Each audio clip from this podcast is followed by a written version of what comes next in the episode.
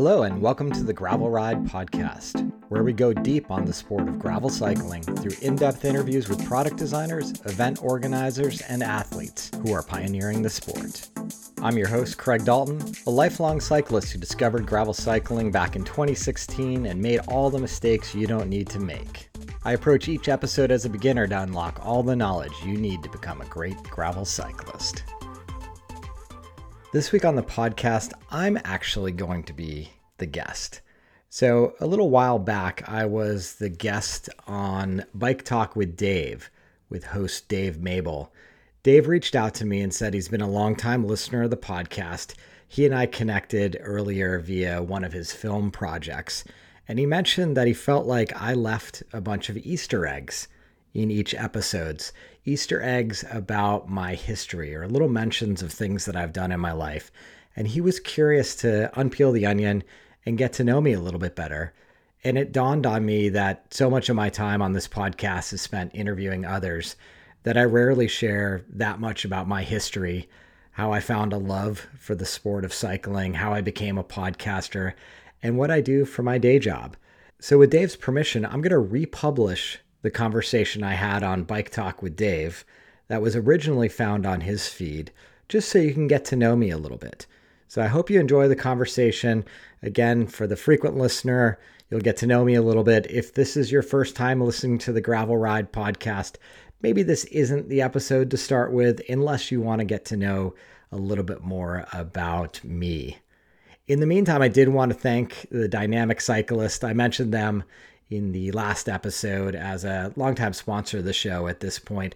Dynamic Cyclist offers a stretching and strengthening program specific to cyclists. It's a video series. Each video is about 15 to 20 minutes long. It's designed to be easy to fit into your life, something you can do in addition to all the cycling training you're doing. But it's critically important, especially as you become older, that you really do strengthen and stretch those parts of the body that get overworked. You can imagine as a cyclist, we all sit in this kind of awkward, unique position. And it's important to kind of work other muscles as I'm learning more and more as I'm getting older. So I encourage you to check out Dynamic Cyclist. Just go to dynamiccyclist.com. They've got a free one week trial, so you really know what you're getting into, and very inexpensive either monthly or annual memberships.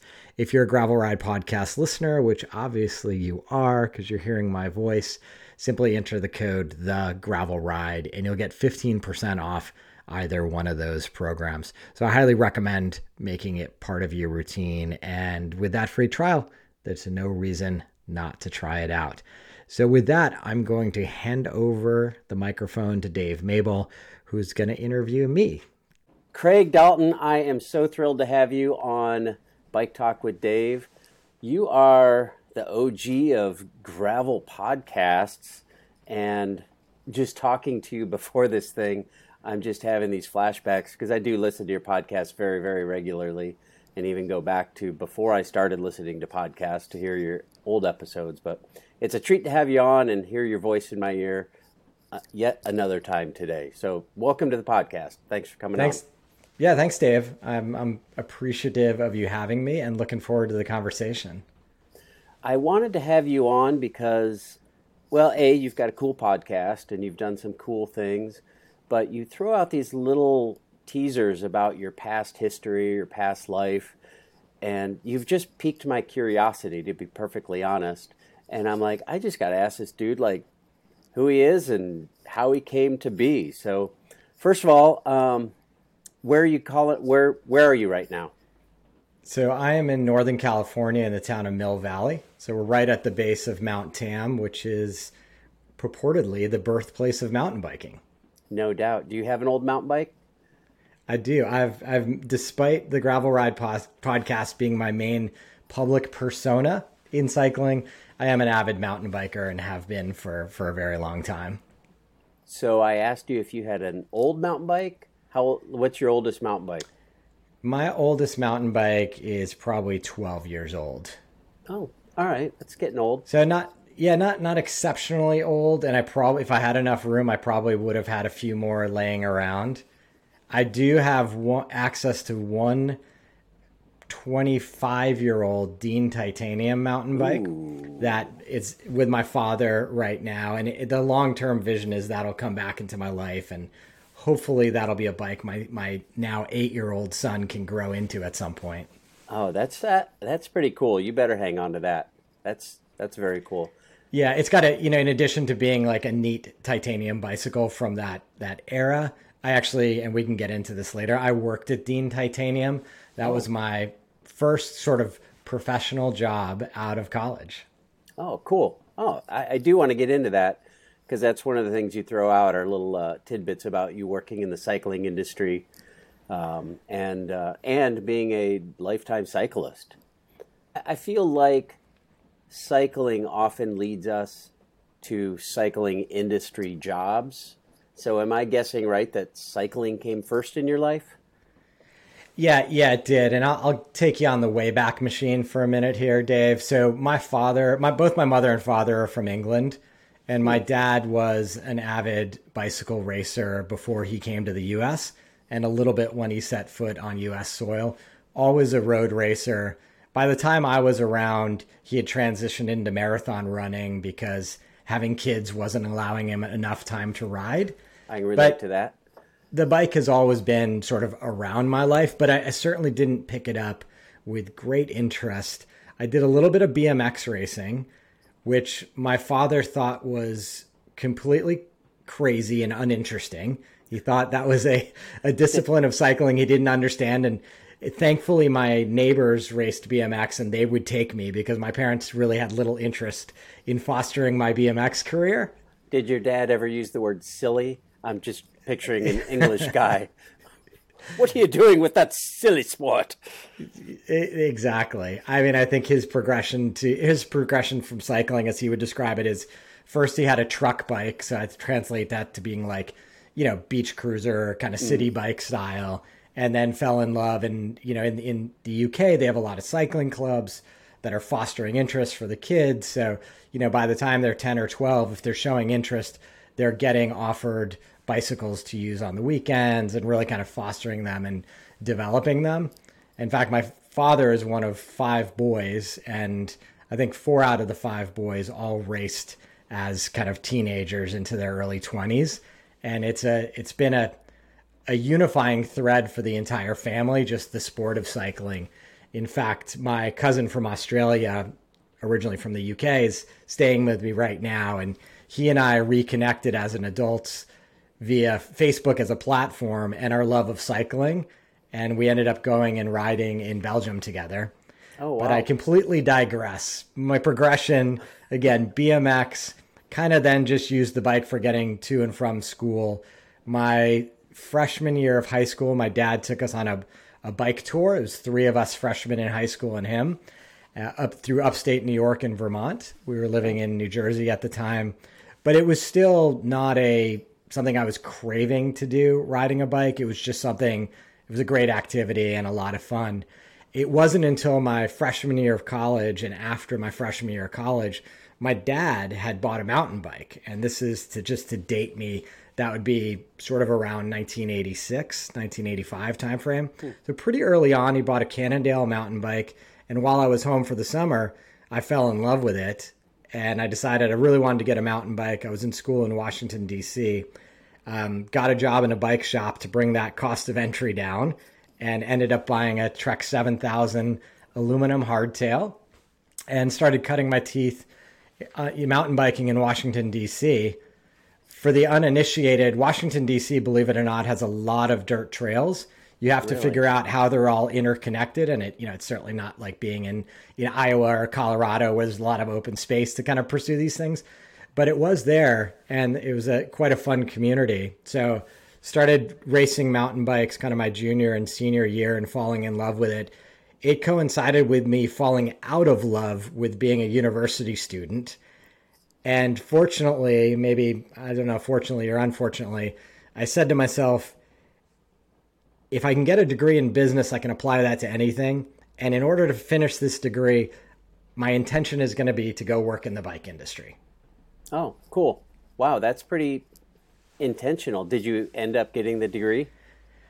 I did. Yeah, I finished my degree and I was managing a bike shop in Washington, D.C. And I said to myself, you know, I was also bike racing mountain bikes at that time and being fairly competitive at the expert level in the mid Atlantic region.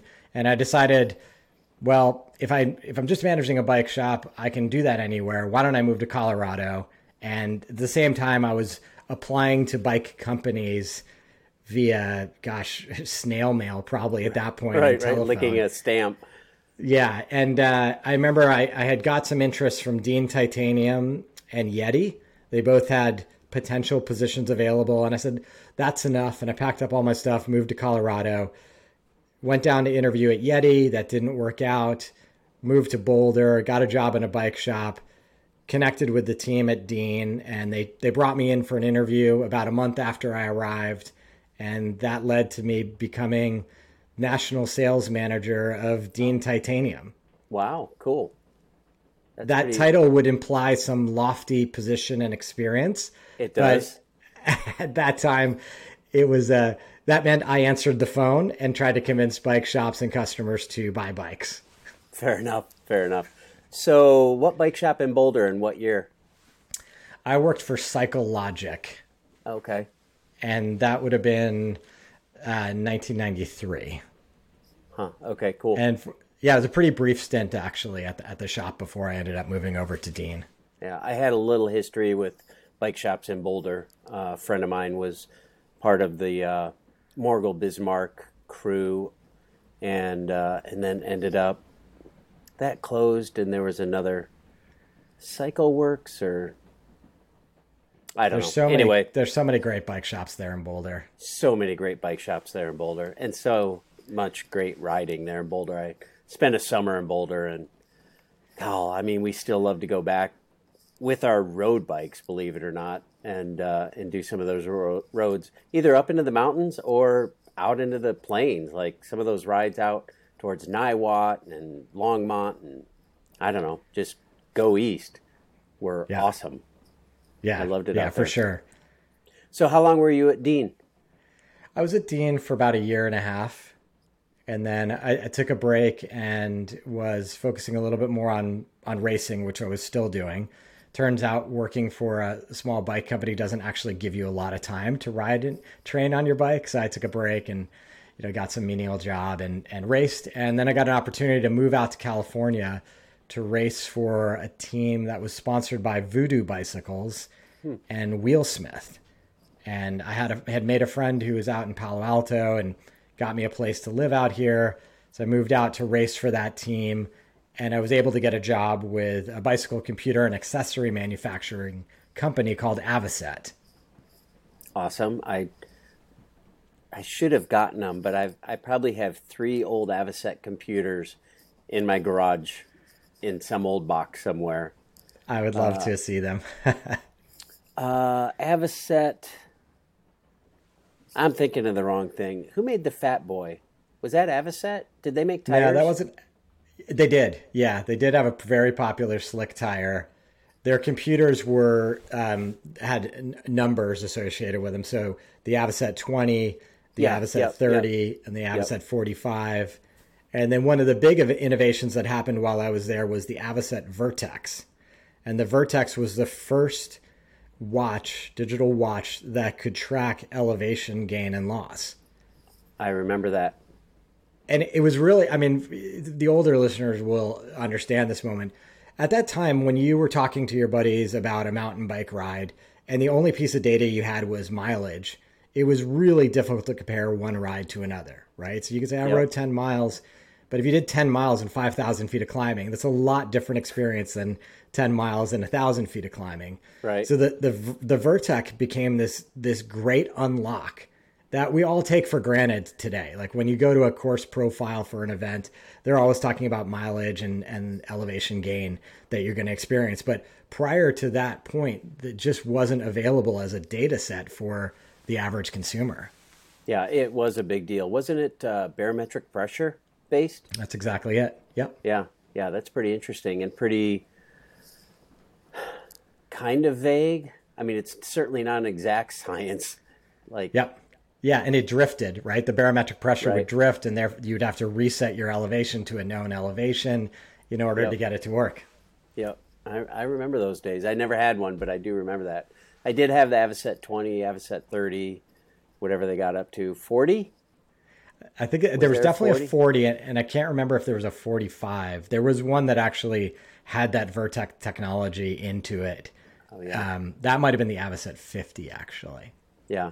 Yeah, But my experience So- there was gr- my experience there was great. I, I ended up um, uh, going to work on the national mountain bike circuit, so I would go to all the events and kind of represent Avocet and have an opportunity to do a little riding myself.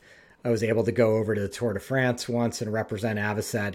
At that time, I mean the the thing that that always I always come back to with Avocet, they used to have these these ads in the bicycle magazines where they would show the front of the the professional peloton and every one of those riders had an Avocet computer on their bike. And my favorite tagline was what 90% of the workforce brings to work. That's awesome. and I to can me, picture that like, ad. Yeah, I was so sold. So I was one of those guys who went over and made sure everybody was dialed when when the ONCE changed from their traditional yellow to their Tour de France pink. We gave them all custom pink computers. Nice, nice. That's awesome. What a fun experience. What a great, great. Uh, if you're a cycling enthusiast, what a great gig. Yeah, I think I mean the bike industry as an, as as you know, like it, it it has its ups and downs. I do think, you know, as a young person in their 20s, it's a phenomenal place to work. It's just you have to start questioning your career path later in life. Like where am I where am I going to get to? Obviously the bike industry is fairly small. There's some exceptions, but you know a lot of these businesses, unless you're the owner, it's kind of hard to really move up the food chain. Yep. And uh, time is uh, like if you want to have a family, it's it's hard to be Yeah, at the yeah. Tour de France for a month every year, and then the Tour of Spain, and then the Tour of California, and then the et cetera, et cetera. and then you go to Interbike, and then you go to the outdoor retailer show, and Yeah. you, you can be home, gone from home a lot, lot, lot. So it is a Yeah. lifestyle for sure. But uh, to that exact to that exact end, I, I ended up accepting a position with one of Avocet's competitors, Vetta, and I moved over to Switzerland to be wow. European. I forget. I was European sales and marketing manager, and effectively, they they they had a person in the position who was um, usurping too much power, as according to the U.S. bosses, and they wanted someone young who they could control, who was willing to live in Europe, travel around country to country, and represent the company. And I was like, "That's me." go. Raised my hand. I'll go. I had a great. I mean, I had a great time. the The company was was in the course of my brief tenure over there, which was only about six months. The company was bought by a private equity firm, and I had some issues getting paid. But I don't I don't, uh, you know, I had a great experience for six months over in Europe living on someone else's dime. Yeah, Again, doubt. just talking about bikes with people. But I will say, after that experience, I was like, I need to take a professional break from the biking industry Mm. and go find something else to do. I'll still love riding my bike. In fact, I may even like it more if I don't have to talk about it, you know, 50 hours a week. There's true truth to that statement for sure. Uh, so what'd you end up doing? I mean, that's still I- a while ago. Yeah, yeah. So, I mean, I guess the sort of abbreviated version is um, moved back to California, ended up going to business school and st- studying technology management. Did a series of worked for a series of small companies in the mobile industry, and then um, in 2010, I founded a company that made iPad and iPhone accessories, a company called Dodo Case and and it ended up taking off. I won't belabor this since this isn't an entrepreneurship show, but ended up building a manufacturing facility in San Francisco. Our products were handmade. I 100% reference back to my early experience at Dean Titanium in terms of how to build a brand, how to build an aura, how to build quality products, how to how to stand behind those products and really kind of take and accept consumer input as like the guiding principle of where you take the business. It was in the early days of social media, being here in the Bay Area, we sort of understood the game that needed to be played at that time and we amassed a pretty big following because we just had a great compelling story. I mean, who's hand building phone and iPad accessories in the United States. Yeah, nobody. Exactly. So obviously cycling continued to be part of my life, but it was just a, a, recreational activity. I wasn't doing much. I don't think I was attending any, wasn't going down to Sea Otter. Like I let most things come and go. Maybe I would pin a number on here and there. I, I sort of went out to Leadville and did the Leadville 100. Oh, cool. I had a brief stint doing Ironman triathlons, but it was all just in the, you know, the pursuit of fun and scratching that endurance athletics itch. Do you remember what year you did Leadville? Um, it would have been either 2007 or 2009. Hmm. I'm gonna have to look. We were in that era, so we might have lined up together. Amazing. You you were probably it. ahead of us, but uh, nonetheless, I think my first was like oh three or four. I did it solo, and then I told my wife, I was like, hey, I think this is tandemable. And she believed me. Actually, she said, if we get a new tandem, I'll do it. I'm like, oh, I, am calling the bike shop right now. oh, ordered man, a tandem, and she said yes. I can't. Even, I can't imagine going up Columbine nor down Columbine on a tandem.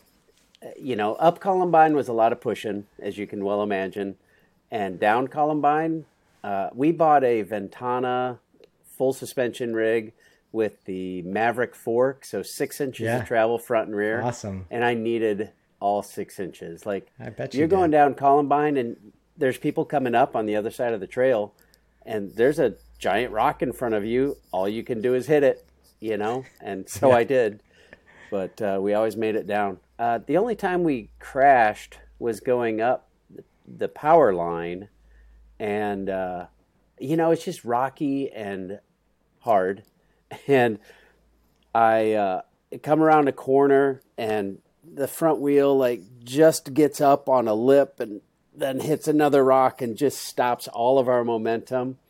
And for some reason, we leaned to the right and there was nothing but air below our feet. And so down we went. a friend of us was, a friend of ours was with us at that moment and he looked at us. He's like, You guys good? Yeah, we're all right. He's like, I'm out of here. Goodbye. It's already like, been long. Not... If you're on your way back up power line, it's already been long enough of a day. You can't for sure. You can't wait for downed soldiers at that point. No, that's true. That's true. We made it home though. Uh, so you have a lot of mountain biking in your history. Where did gravel come in? Yeah, so the story around gravel, I had moved from San Francisco to Mill Valley, where I live today, and I was riding into the city. And for those of you who don't know the geography here, there's actually a lot of um, there's the coastal range of hills that kind of go right from the Golden Gate Bridge into Marin County, so you can actually ride in on the dirt. And so I had this new commute, and I'm, I'm going to mention that this was also when I discovered listening to podcasts, and we'll put a pin in that statement for a minute here. But I was riding into the city, and I had an opportunity to ride on the dirt or ride on the trail. And I had had a cyclocross bike back in the day, and I was like, it was this was would have been around 2015 timeframe, just to give a, a, a timestamp there. So I bought a a Niner aluminum gravel bike with a max tire capacity, I think, of maybe 33 millimeters. And I started riding that, and it had mechanical disc brakes. Hmm.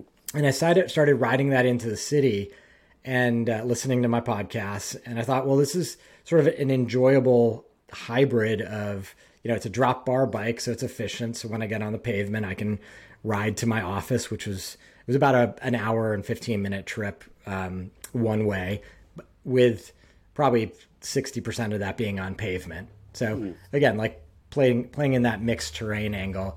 But I also started to recognize one that I was enjoying it, but two that the bike didn't have the capabilities that I needed. The the hills were steep, so my mechanical disc brakes oh. were requiring too much hand strength to brake, and I, it felt like a huge shortcoming only having 33 millimeter tires around here. Disclosure: the gravel riding we have around here is is rough, and many people would argue that it's mountain biking, but it's my cup of tea. But uh, again, so I, I thought like how was I around the sport of cycling my entire life, as we've just discussed? How did I botch this bike purchase and buy something that wasn't suitable? And you know, I was reading about the gravel market. It was obviously early days at that Very. point in terms of like the amount of models that were out there, et cetera. And I decided like I, I want to go all in on this. Like this is the type of riding I really like. I want to get the best bike that I can afford. I want disc brakes and I want big tire capacity. So after a bunch of research, I think that's called a mountain bike. possibly, possibly, a bunch of research, I ended up um, selling a road bike and pushing all in on a an Open U.P. with two wheel sets. So I had a road wheel set and a, a gravel wheel set, and I absolutely fell in love with it. Huh. What was the tire capacity of that? Uh, I could run 47s. Oh, wow. 650 by 47. Huh. Wow. That's that. I mean So- that's that's pretty early. I mean those are if you're talking 15, 16 like we're still riding cross bikes on gravel those days. I mean that's, you go buy a cross bike and that's your gravel bike. Un- unquestionably, that open bike was visionary and ahead of its time. Yeah. It's. It, I would still argue that its spec still holds up with the sweet spot of gravel cycling today. Huh, interesting. Yeah. So, I feel like you dove in head first. I did. I did. and you're going all over the freaking world riding a gravel bike. Yeah, so I, I pushed all in. I realized, like, one, I had a di- I had a uh, caliper brake road bike, and I was like, this thing's going to be worthless a few years from now as people go to disc brakes. So I was like, I just need to clear out the garage, take the money I get from that, sell the Niner, and and buy this one bike. For me, the type of road riding I do, I found that the Open totally capable as a road bike with you know 28C tires on 700C wheel sets. And then, as I said, with those 650B 47s, incredible bike for everything we have in front of us here on Mount Tam. At around the same time, now this is going to 2017, we ended up selling Dodo Case, the business I had started. And I had mentioned as a little something we put a pin in that I'd been listening to a bunch of podcasts.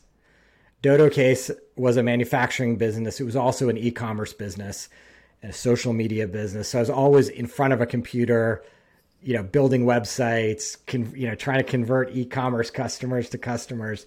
And I said to myself, I need to do something totally different for a break. And selling the company gave me I don't have to get a job tomorrow money. It did not give me I don't have to get a job ever money. Fair enough. but you know it gave me a little bit of a window to just kind of explore my own creativity. So i said i'm enjoying podcasts. I'm flabbergasted that i managed to screw up this gravel bike purchase.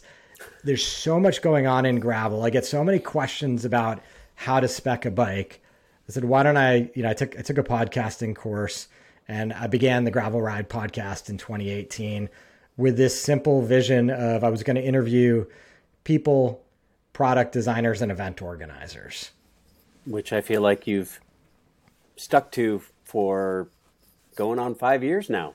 Yeah, it's been pretty much the journey. And I still, I mean, I, you know, as you and I both as podcasters, there's days where you're like, can I keep up the energy and enthusiasm to do this? Obviously, being conversational podcasts like we both host, it's important that you're engaged and excited to talk to your guest. And I still am. I mean, I, I, th- I do think, you know, in as as we hit 2023, some of the the massive innovation in the the bicycle design maybe is behind us for mm-hmm. gravel. Yep. There was a long journey of many years for us for designers to figuring out like, well, how do we get the right tire capacity? How do we get the right geometry? And I don't think the, the there's not one single right answer to that. I think what has emerged is you've got this great category that as riders explore their own interests, as they reconcile their own terrain, there's there's the right bike for you. And I'm always the first to say the bike setup I have here is not the bike setup for Kansas, for example. Like it's just it it would be way overkill. Um, and there's there's nothing wrong with what I've set up my bike as, and there's nothing wrong with how you've set up your bike. Yeah. Well, you would totally make fun of me. I'm still on a. Uh, uh, this is kind of interesting. A Trek Crockett, the pink one. Yeah. And uh, flat bar, which is interesting, and it is signed by both Gary Fisher and Katie Compton.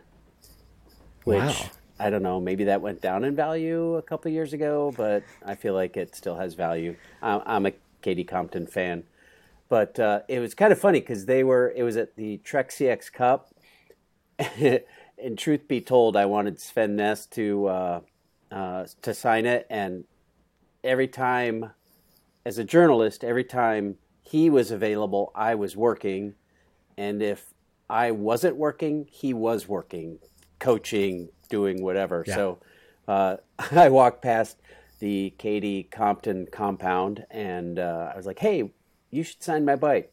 She did. Gary Fisher walks by at that moment. He's like, well, how come she gets to sign it? I'm like, dude, here's a pen right here. And then they argue about who had more input into its design, which I just stood back, listened, and enjoyed. But uh, you know, it's a pretty old. I mean, it's a cross bike. It's a high. It's a Yeah. High performance cross bike, and it is a bit sketchy on loose gravel, but on the when the gravel is concrete, it is awesome. It flies. I have 33 millimeter tires on it, which people are like, I didn't know they still made those. Well, yeah, I saved them, but uh, you know, looking at the the well, 47s, holy moly, those are big. Uh, I could envision a pair of 40s. I could envision, um, you know, the the benefit of a longer bike. Talking to a guy about um, fat biking recently, he builds his own bikes. You'll want to tune in um, to Steve McGuire and, and hear how he has come up with his fat bike design. Um, it is long, like really long chain stays, because it acts like a keel in the loose gravel. And I'm like, oh, that I mean, that really makes sense. So there is kind of something for everyone. I, I also have to say, like, I talked to a dude, um, the podcast I dropped today. The guy is uh, the reason he loves gravel is nobody cares what you're riding, nobody cares what you're wearing, nobody cares how fast you are. They don't care what color your skin is. They don't care how you talk. Like it's just a gravel ride, Yeah. and uh, and he really appreciates that. So, boy, Yeah, that think- was I a mean, rant, wasn't it? Yeah, a little bit, but we learned a lot about your bike. Like Yeah, I said, there's little Easter eggs we can throw out in these Yeah. podcasts, right? Yeah, yeah, for sure. I, mean, I think that the the sport of gravel is in an interesting place right now, um, just in terms of like the, for lack of a better term, the professionalization of the front end of the pack and that that's impact on the rest of the field. I mean, obviously, like we talk about the spirit of gravel and the type of experience that anybody who's willing to sign up for one of these events should have. Like we're generally we're not at the front. We're really just just there for the experience. But there is this ongoing kind of evolution of what the front end of the pack looks like, and actually, you know, the requirements for safety and um, competitiveness that need to be figured out. I'm I'm uh, sort of optimistic that there's a lot of experimentation going on this year. You know, Unbound just announced that they're going to start the professional men by themselves, and then the professional women two minutes after that, and then the rest of the field uh, eight minutes after that, which I think is interesting. I, I do think, you know, in talking to female athletes, it's it's always been this curious race dynamic of clearly you're working with men and other women throughout the day, like anybody would, right? No one Yep. wants to ride by themselves. But so much of that can come into play with who takes the win, right? If you For sure. you could, you know, a strong woman could go off the front and someone drafting men could bridge that gap, putting in, you know, 20% less effort. And that could be the difference between winning and losing. And I, I have no idea what the right answer is, but I, I do like this idea that they're going to have some time to themselves to kind of strategically do one thing or the other. And, And- who knows what those things will be. Right. And at least have the opportunity to see where people are relative to themselves. Like, oh, there's five women ahead of me and there's 25 behind me. and then the men come and you get mixed in there. You still know, like, okay, there's still five women ahead of me and 25 behind me, and so I'm in good shape. Yeah. As opposed to just Yeah. not having any idea where the rest of the women are, because you lose Yeah, them in the, yeah. the melee. Exactly. So I know the the Shasta gravel hugger, which I just did an uh, episode with him a few weeks back. Uh, ben, he's trying a few things that'll be interesting to see. We'll see the results of that in in March. Um, yeah, I just think it's going to be an interesting year for sure. it it is going to be an interesting year, and it was an interesting year, especially with the World UCI World Championships, and that was definitely an interesting. I wouldn't call that U.S. style gravel. Yeah, Uh, women raced Yeah. on a completely different day than the men. Yeah, not at yeah, totally not at all U.S. style gravel. In fact, I I just had um, the gentleman on. I haven't released the podcast yet. Who's got who's running the UCI Worlds qualifier out of Fayetteville for the Oh, second cool. year in a row. Um, the name of the event is escaping me. It'll come to me in a minute, I'm sure. But it was interesting talking to him both on the podcast and offline about you know the the expectation i guess at the usa cycling level for a long period of time was that this first inaugural um, uci uh, you know world championships was going to be held in the us and i think they just uci just wasn't communicating really well with usa cycling. And ultimately it wasn't until like the very sort of last quarter of the year that they really figured out and leaned in like hey if we're going to pull this off it needs to be in italy it needs to be somewhere somewhere where they've run events and it's close to home and they can kind of they i think they just felt like that was the only way that they could execute Huh, interesting.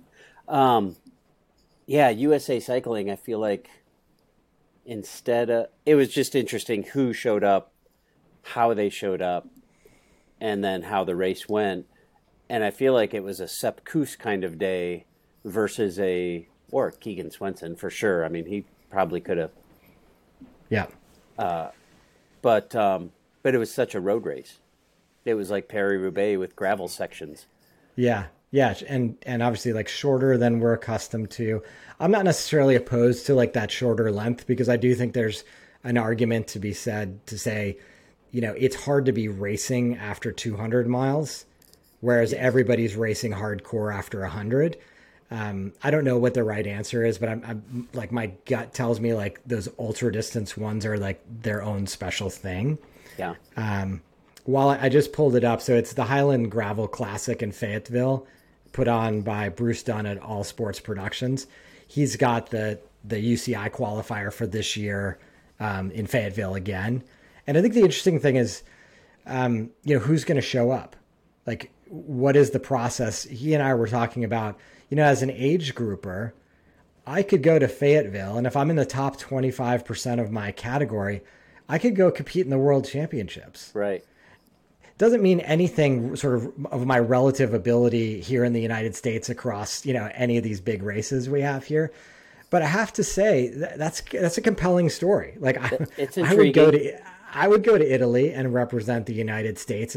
I'm look, I'm a tourist cyclist, but to like have that honor of like in the 50 plus category to go over there, I w- I wouldn't you know snub my nose at it. Yeah, for sure. I'd I'd I'd jump at that chance.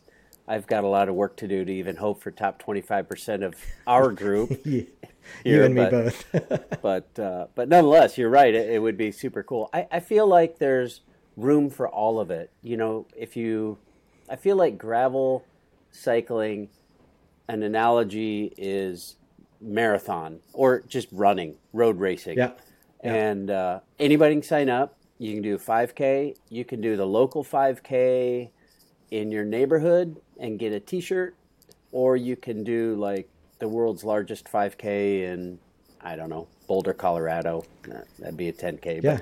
But, um, same with marathons, and uh, you know Chicago Marathon, thirty thousand people. The front lines up at the front, and the mid packers line up at their pace, and Yeah. then they go run it. Yeah. and I feel like Yeah, 100%. gravel's pretty similar. I do too. I think. I mean, I think that the moment in time to build a big race, like a thousand plus person race, it's difficult to find a spot on the calendar where that'll work. mm-hmm. Um, today. I do think there are there are always going to be geographic opportunities, right? Like if there's not a lot of racing in upstate New York, there's an opportunity for someone to create a great race in upstate New York. Yep. It's probably also important that the economics match up, right? So if if you've got a if you're going to make if a 200 person race is going to be the size of your race, just understand that going in and don't overinvest and right. you know it's going to have a little little bit more of a community feel than some of these major events that are spending hundreds of thousands of dollars in their productions. Yeah, it is kind of amazing having watched this happen. Everything from like the beginning. I was in Trans Iowa number two, and uh, to full time staff, full time year round staff, multiple yeah. full time year round staff running these gravel events. It's kind of crazy, actually. Um, I, we can dissect the world of gravel forever, but uh, I want to know more about your podcast. Um, you've got a co host with Randall, and uh, I'm curious how that works. Uh, how'd you find him, and uh, how do you guys? How does it work between the two of you? Yeah, it's a good question. So Randall and I got connected. Randall Jacobs is the founder of Thesis Bike, and more recently Logos Components, who's making uh, some great carbon wheels. He and I connected because he started that business in San Francisco, and he was offering people demo rides of the bikes and uh, Randall was an ex Specialized employee, helped design the original Diverge. Hmm. I got to know him and appreciate his his personality, his technical acumen. Um, ultimately, I ended up buying a thesis bike and riding one. So I transitioned from the open to the thesis. The thesis is a fraction of the price of the open, yet incredibly capable. In fact, for anybody on video, it's the the pink bike right behind me is my thesis bicycle. Nice, I love that pink bike. but very much like the open. Anyway, so um, he and I just became friends and became people. We we rode together. We we saw many elements of the the industry and the world similarly. I also recognized that Randall became my go-to guy for technical questions, hmm. and it started out. Um, first did an episode about thesis bikes and got to know him a little bit. And then I invited him to do a gravel bike 101 episode.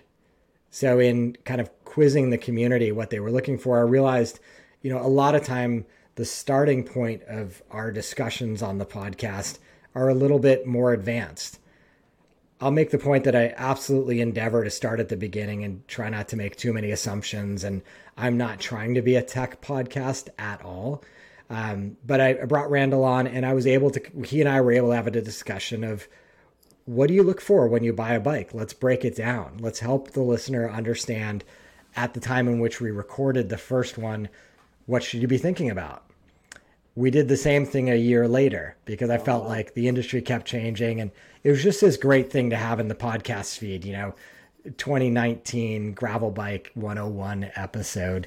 Um, as he and I continued to communicate, it became clear like there were probably some themes, some discussions, etc., with people in the industry that he was going to be a better person to interview them with. So Randall's episodes tend to either be more highly technical than mine. So, mm-hmm. for example, he did a great episode with Matt from Enduro Bend, uh, Bearings, where where they really kind of dug into ceramic and stainless steel bearings and the viscosities of oil and stuff wow. that's kind of you know i can sort of i'm smart enough to be you know it sounds somewhat intelligent about but i definitely don't know everything those those guys and girls know so i set him loose on that and then the other big thing he's super keen on is just community and the community of mm-hmm. cycling and the uh, frankly the mental health value of cycling as an activity uh, and cycling the cycling community as something that you know we benefit from not only physiologically as athletes but also emotionally in that it, it, it does become this this release for us when we get out there. And it's one of the things that's always attracted me about riding off road is that you know you ride a technical section and you just stop and you wait for the next guy or girl to come through and high five them whether they crash or clean it. It's just it's the best feeling in the world. No doubt. No doubt. I, it really is. You mentioned community, and you've started a thing called the ridership. Uh, tell our listeners what it is and what's why'd you start it? What what is yeah, it the, the ridership. The ridership's a free global cycling community. It has a sort of orientation towards gravel and adventure cyclists, but honestly, everybody's welcome. It serves two purposes. One, you know, I, I definitely wanted to have a, a easier back channel to me as a podcast host. I wanted people to be able to chat with me directly, and uh, but I also realized like I'm I'm I'm potentially a authority in the world of gravel cycling, but I'm not the authority. Fair and enough. to my earlier comments about you know my technical shortcomings, I realized that you know I had this amazing community of listeners that are very capable of interacting with one another and they have hundreds of different experiences than my own or, or Randall's for that matter. So we basically built uh, a, a community on Slack, and that may not be the going forward platform, but Slack, for those who don't know, it's just a, a program or an application you can get on your computer or phone, and we can sort of segment the conversations into what are called channels. So we have a channel on tires, we have a on nutrition, and we have also have regional channels. And the vision was, you know, as gravel cyclists, when you're a road cyclist, it, it, to me, it seemed easy to find routes. Like I could go, and there wasn't a lot of questions. Like as long as I knew the mileage and maybe the elevation gain or loss, like I kind of knew what I was going to be pedaling on. But gravel, I feel I felt like you you miss the real gems. Like it's easy for me to tell you to go up Old Railroad Grade and come down here on Mount Tam, but I've got 20 different, you know, little paths that I can take you on that are going to create those high five moments. Hmm. And we all do. And I wanted, so if I go to Iowa, I want someone in Iowa to tell me where I should go gravel ride. And I want to ask questions of them. If I go to Europe, I want to ask questions of someone who lives in the country that I'm visiting. So we started out with that basic premise that everybody's welcome. We've created this open platform that's free to use. It's devoid of any advertising. We, you know, I originally had like a Facebook group for the podcast and it's like I don't want to bring you into Facebook to have other ads shoved in your face. I want you to get out on your damn bike. Right. So we wanted something that was like come talk about bikes to your heart, heart's content then put it away we're not looking to be part of the attention economy. I'm not trying to monetize your attention. We're just trying to create this community where we can share share and exchange value. Is it working? Yeah, it is. You know, we've got a, a pretty passionate group in there. There's probably I haven't checked lately, but probably around 2,000 people that participate in the forum. The channel, you know, every day you go and the channels are lighting up from, mm-hmm. you know, people having a mechanical question that they're getting someone more technical to answer or we tend to get a, a, bunch of like event organizers who get in the mix there saying hey you know shasta gravel huggers coming up if you have any questions i'm ben i'm the promoter just you know i'm happy i'm here to answer things like that. And then you know a lot of direct messaging. People sell stuff there too you know when they're getting rid of a bike or a wheel set or what have you. So yeah yeah i would say it's working. It's not my day job. So you know we've i believe we've created a thoughtful structure. We don't we haven't had any issues that we've needed to police. Everybody is self-selecting as someone who's just there for information and the enjoyment of the sport one of the there are no rules in gravel but one of the rules is don't be a dick so maybe yeah. you have people who abide by the rules and are not dicks that that's pretty much it. And for anybody who's listening, it's just go to the, the www.theridership.com and you'll get a free invite to join. Perfect. I love it. I love it. So I want to ask a couple of podcast questions. Who is the guest that you were most surprised said yes? Uh, I'll answer this in two ways. I think Rebecca Rusch was that guest. And the, the second part of that is she could not be a nicer person. Correct. That is a true statement. Unbelievably engaging, inquisitive, generous with her time. Like I that's the one I point to that I just one, super stoked that she came on, and two, super stoked to see that she is every she shows up in a podcast interview as much as she does on her social media. Yeah, that's cool. That's kind of fun. What was a surprising moment for you with a guest? Gosh, I mean, I mean, there's there's sort of tricky moments. I think in any podcast interview, sometimes you know I don't I don't do a lot of um, like pre-show interviewing mm-hmm. because it's conversational. Like I just generally want it to happen. I've had a few guests who weren't as um, verbose as I would like them to be. Or Obviously, you have to like pull those words out of their mouth. Exactly. I mean, we're obviously an audio medium, and uh, you know, we need people to talk, and we need people to tell stories. And right, you know, I, I, wouldn't invite someone on who I didn't think had an amazing story.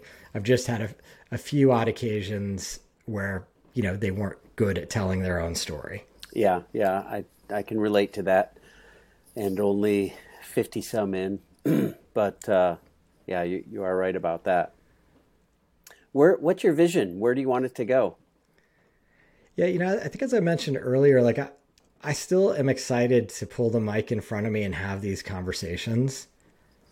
Um, if I wasn't, I wouldn't keep doing it it scratches an itch for me, as we said earlier. Like I've been around bikes and bike racing my entire life, and I do enjoy having a foothold in this world.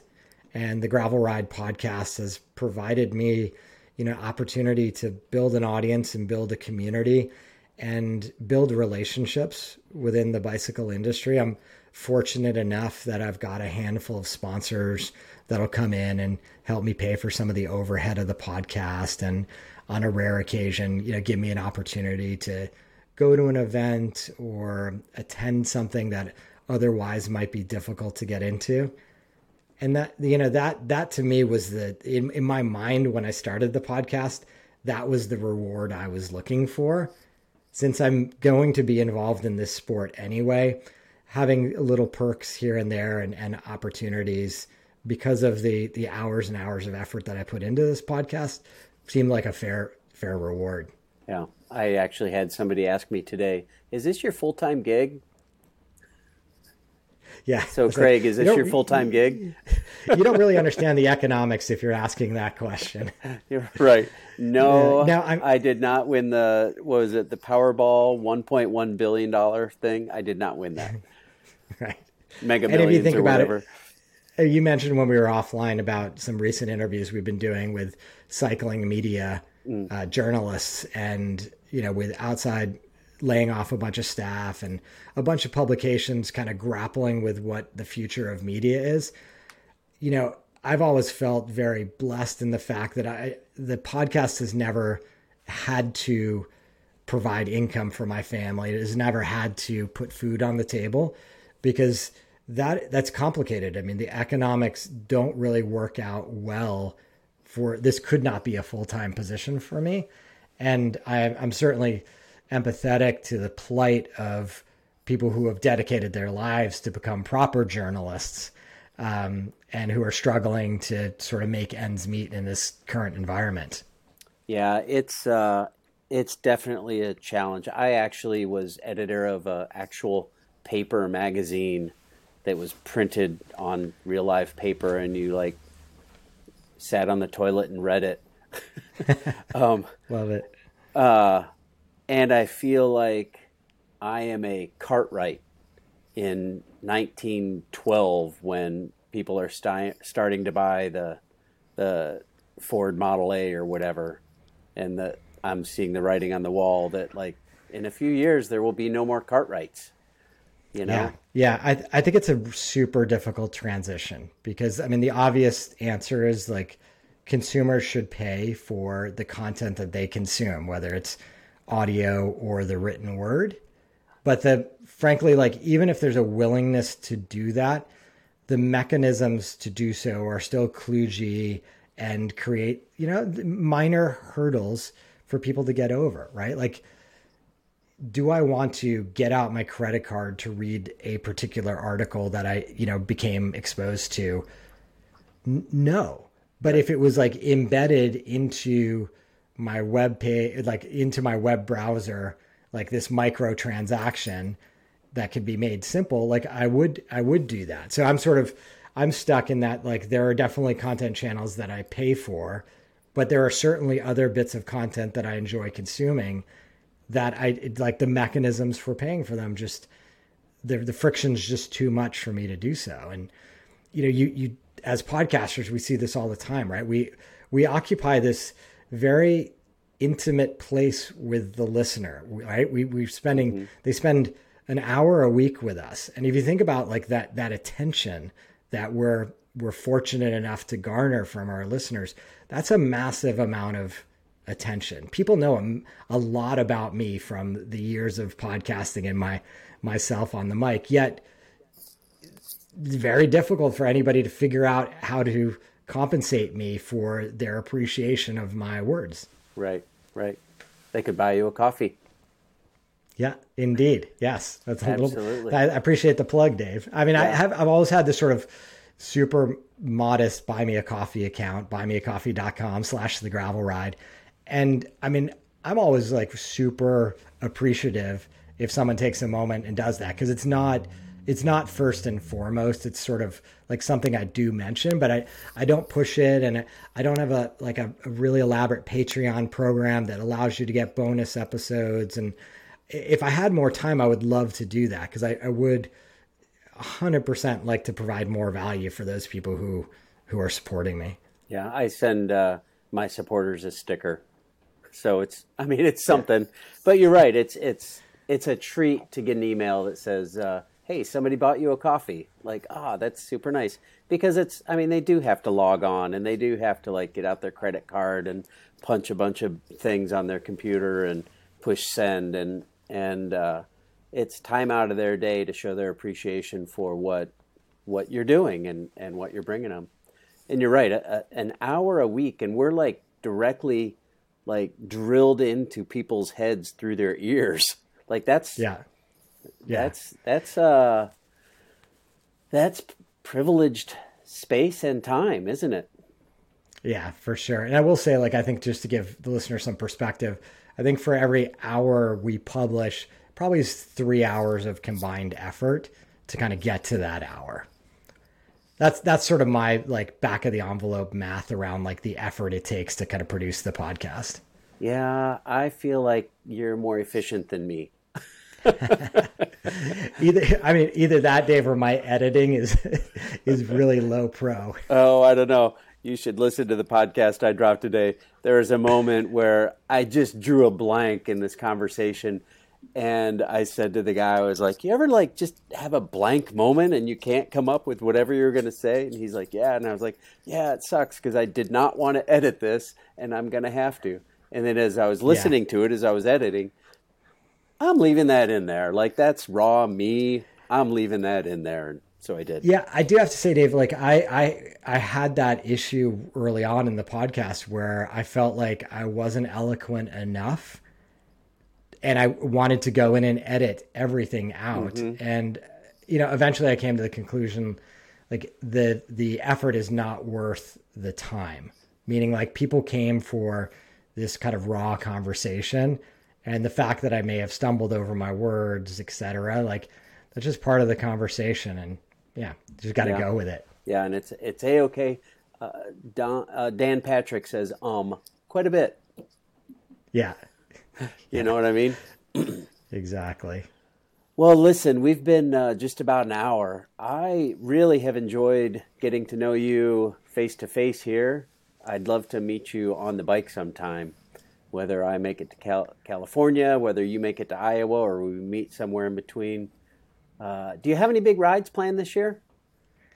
I'm still like I'm still thinking about my schedule, and yeah. I probably spend too much time thinking about that.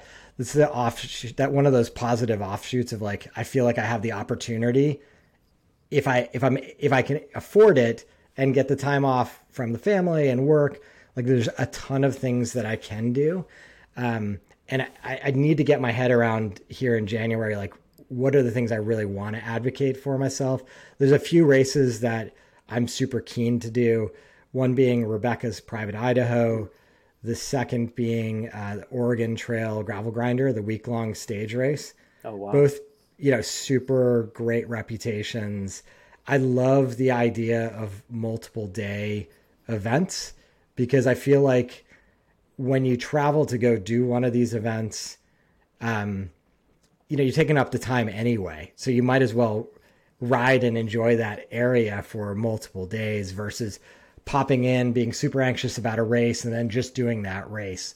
So I'm really trying to think about that. I had the great fortune of going to Girona with Trek Travel in November, and that was fantastic. So I'm super bullish on like just the general idea of gravel travel. So long answer to your question, definitely you'll see me at at at a handful of events this year, and definitely like I hope to do at least one cycling vacation type trip. Uh, very cool, very cool. Well, you're you're welcome to come out and put your 28 millimeter road tires on and do RAGBRAI with us. It's a 50th anniversary of RAGBRAI, and I'm an old head at RAGBRAI. So if you want to come out, and I love it. Spend a week riding on the road and eating pie, drinking beer. That's about it. That's about what we do. Ride our bikes, eat pie, and drink beer. No, I love it. Uh, I've had a couple. Uh, I appreciate that, Dave. I've had a couple Iowans on the podcast talking about various events there, and gosh, we there's so many places to go. I would love to end up in Iowa one of these years. Yeah, well, you you've got a, a friendly face here, and you got my number, so look me up. Cheers. Yep. Right on. All right. Well, thanks tons, and uh, good luck with the pod. Say hey to Randall. Tell him I enjoyed listening to uh, his conversations as well as yours, and keep up the good work. Yeah, I um, definitely will. And it's a pleasure being on the show, Dave. I appreciate what you're doing. I uh, I appreciate that. You're a, a good um, role model for me. Cheers. So that's going to do it for this week's conversation. Big thanks to Dave Mabel for having me on Bike Talk with Dave. I hope you, as a loyal listener, enjoyed getting to know me a little bit better. If you have any questions about the things that I've done or want to get connected with me, I encourage you to join the Ridership. That's simply www.theridership.com. That's a free global cycling community we created to connect gravel and adventure cyclists from all around the world. So I think we'll leave it at that this week. And as always, until next time, here's to finding some dirt under your wheels.